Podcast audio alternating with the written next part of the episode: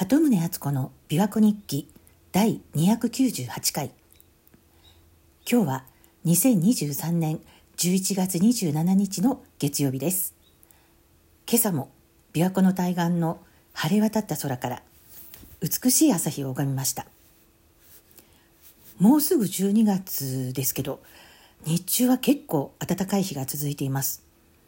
寒暖差が激しいので体調管理に気をつけないといけないですね。さて近年はパンデミックや紛争や暴動や暗殺やなんか国内外の情勢を見ると暗くなることばっかりなんですけどでもよく考えたら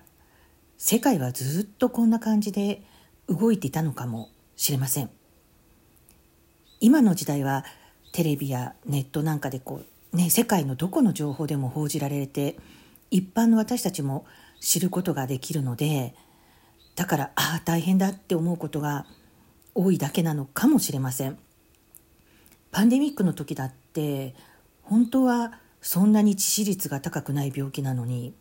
まるでペストのごとくなんかすごく怖い病気であるかのようにメディアも行政もねなんかちょっと煽りすぎていたように感じるんですけれどもだから今世界で起きている紛争についても本当に悲惨なことが起きていると思いますけれどただどれくらい悲惨に見せるか必要以上に悲惨に見せるか事実よりも軽く見せるかどちら側をより悲惨に見せるかといったことは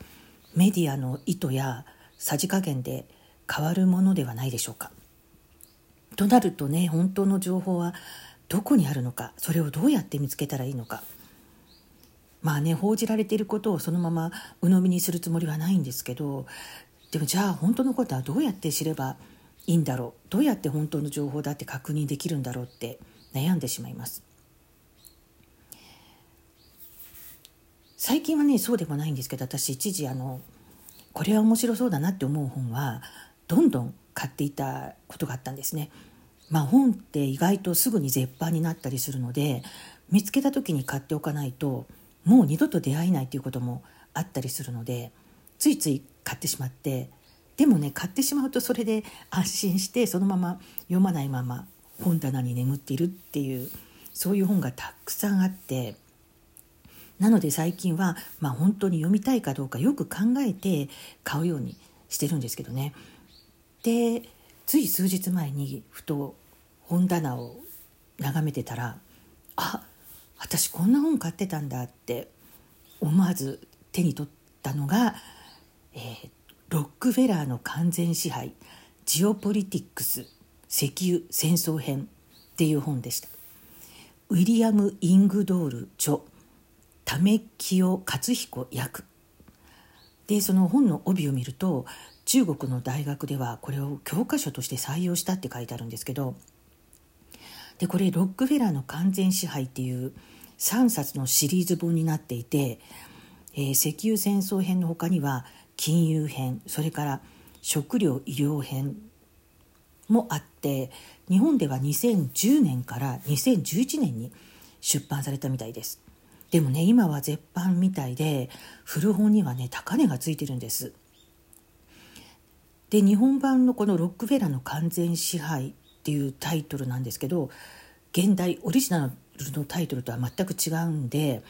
これは多分その出版社がインパクトのあるタイトルを意図してつけたんだと思うんですけどでこんな本を買ってたのに未読のままだったなんてアホな私だなって思いながら今読み始めたところです。でこのタイトルと違ってね実はね前半部分ロックフェラーはほとんど出てこないんですよね。というのももう第一次世界大戦の前から話が始まっていてでまだ石油の重要性がほとんど認識されていなかった時代にすでにイギリスは工作員をイランに派遣してイランの石油採掘権をこううまくねかすめ取ったとか、まあ、この時代の細かなヨーロッパとかアメリカの動きがね記されてるんです。今の例えば中東紛争を理解するにはその背景にある歴史を知る必要がありますけど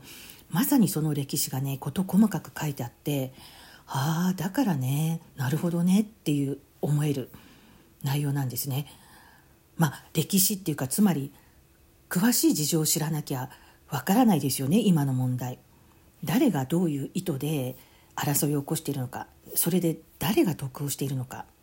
まあ、そういう支配構造が見えたら複雑な世界情勢も割とねこうストンとこう理解できるんじゃないかと思うんですけどで自分の手元に